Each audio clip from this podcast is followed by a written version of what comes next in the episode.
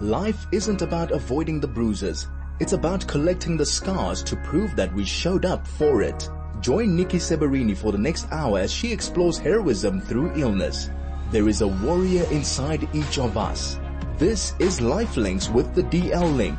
Lifelinks is a funding initiative of the DL Link.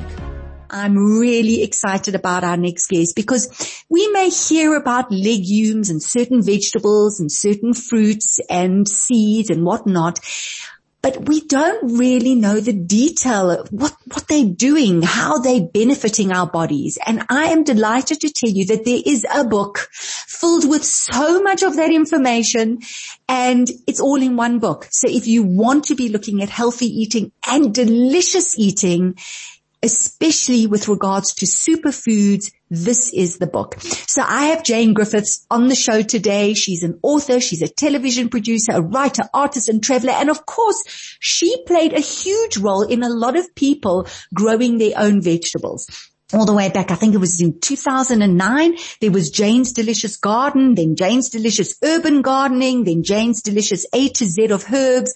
I followed her books and I have loved them and I'm so excited that she's come up with Jane's Delicious Superfoods because everyone's talking about superfoods and Jane's broken everything down in this book. So Jane, welcome and thank you for joining us. Thank you for having me. It's lovely to be here. Hello to well, all your listeners. Oh, well, it's great. I'm, I'm, I'm really excited, Jane, because this is such a comprehensive book.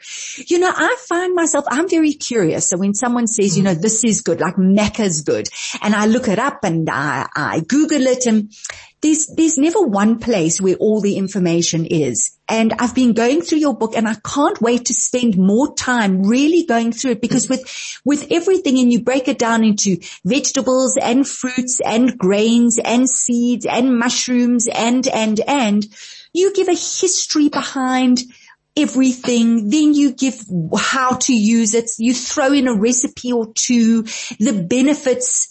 Why did you do this, Jane? Well, you know, I love your description of it because, um, you know, a, a, friend of mine, I wasn't expecting to write another book. As you say, I've written, this is my sixth book. So, wow. Uh, yeah, I kind of, I kind of thought I'd said everything I had to say. And, and then I was walking with my, with a friend of mine with the dogs in the park early last year and she said, she suddenly stopped me. She said, oh, I've got such a great idea of a book for you. And I said, what? And she said, Jane's Delicious Superfoods. And I, I, it stopped me in my tracks because I could just, I could see the whole book.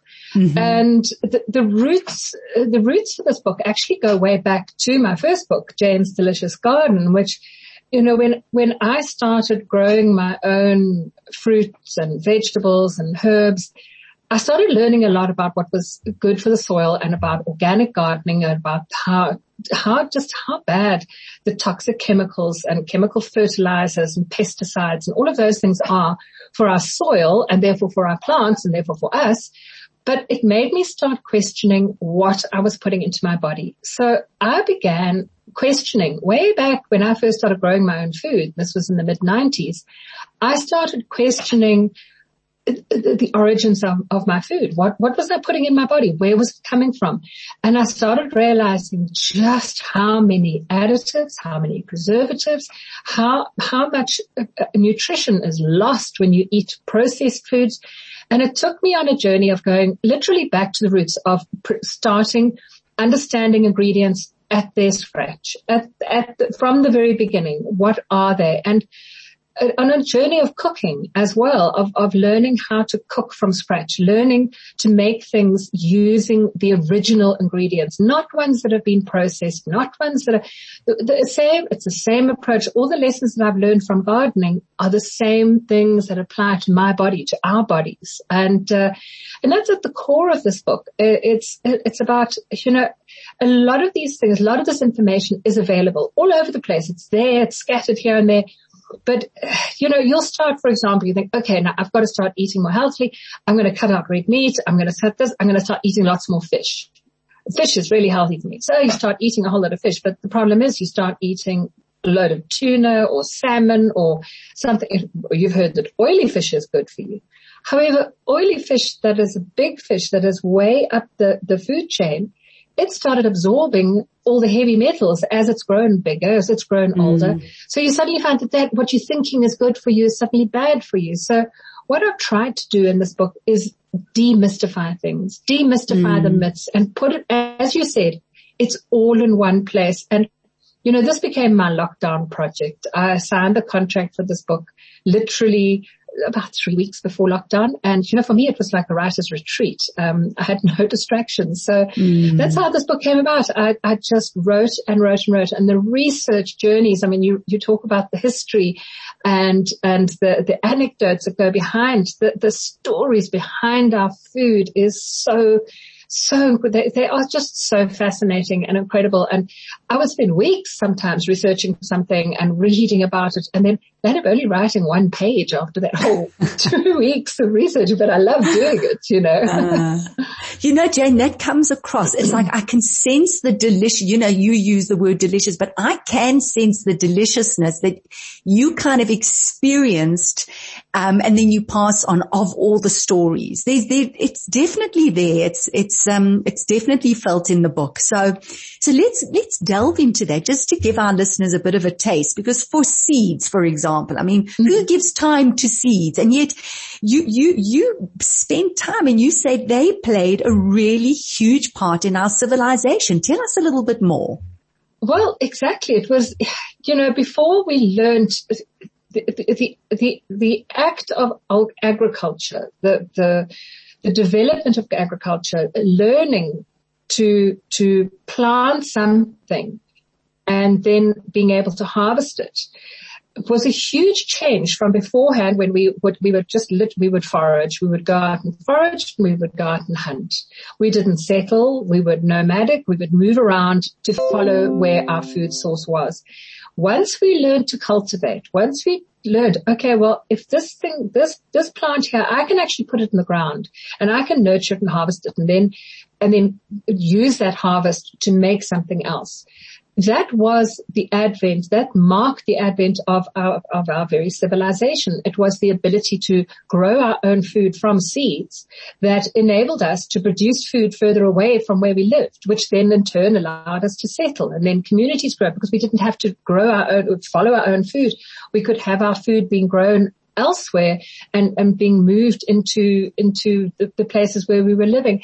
And, uh, you know, there are, the, the, links between our food and goes even further back from that, even further back, you know, when I was talking about fish earlier, if you, if you look at the development of when we started, um, instead of just harvesting or, you know, foraging for nuts and berries and we started hunting and catching fish, that led to the development of our brains because our, the, the, the, nutrients in fish feed our brains.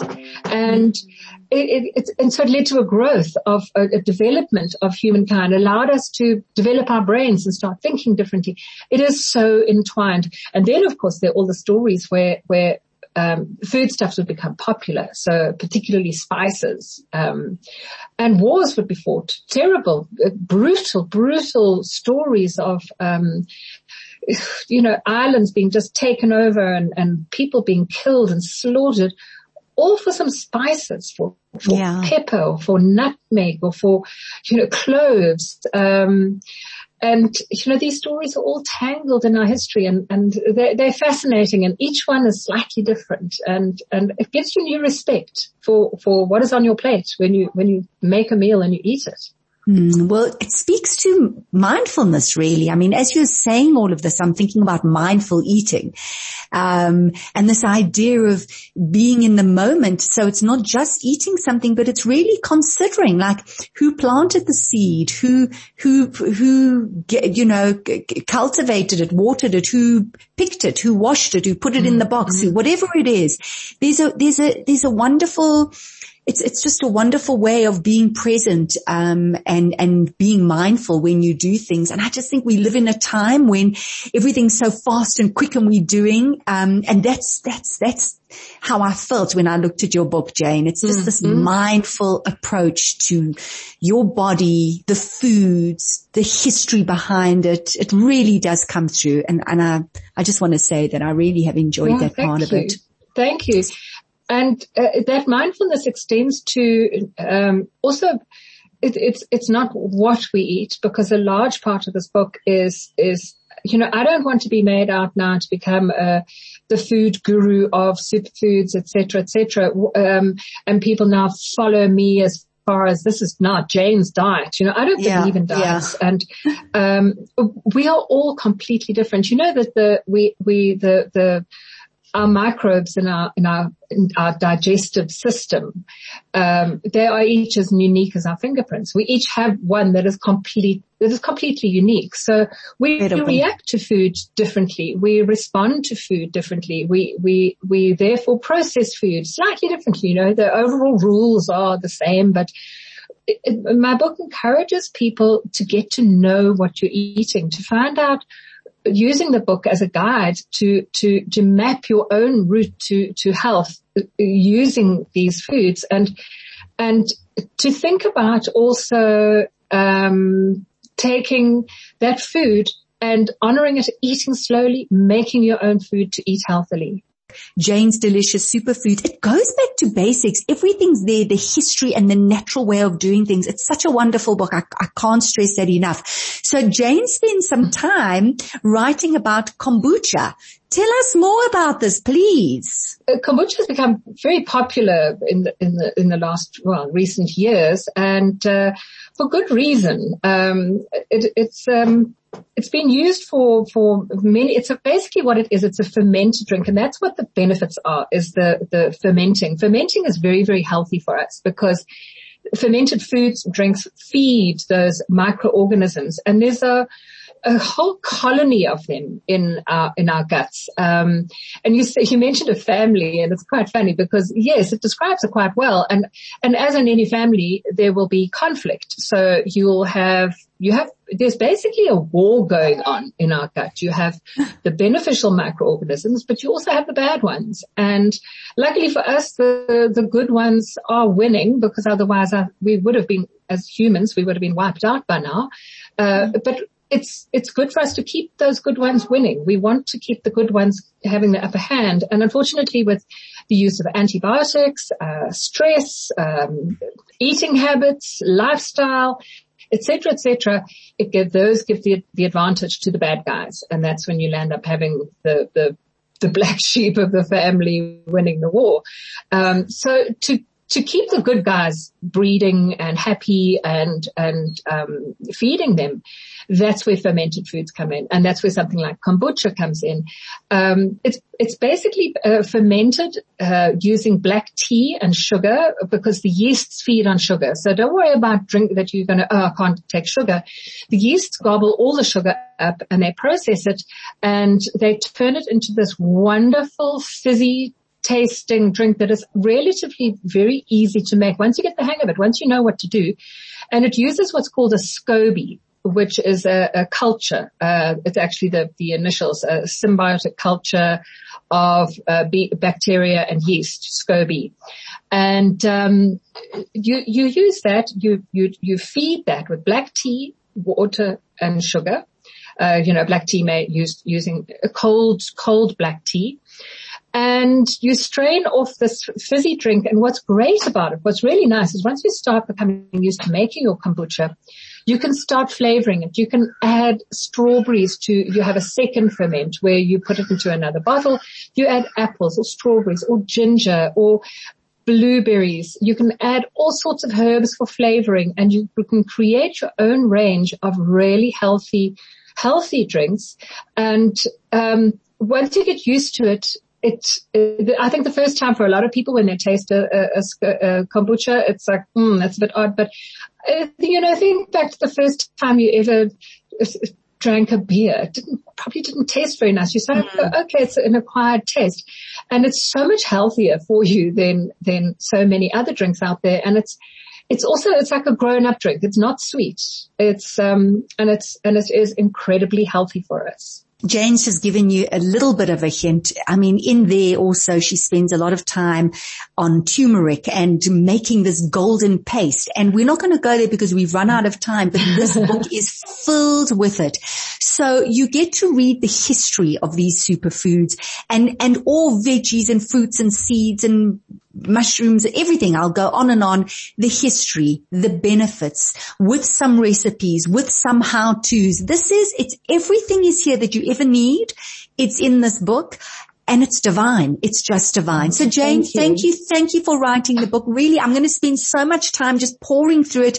It is quite delicious. And uh, when can people get their hands on it?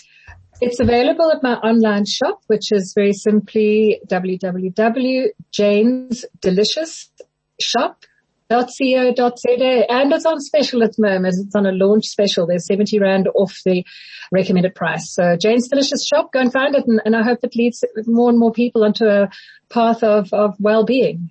Please God, Jane, that's what we need. We need to go back to basics and be healthy and be mindful. Uh, life is calling for it. So thank you so much. We appreciate your time. It's been great having you on thank the show. Thank you for having me.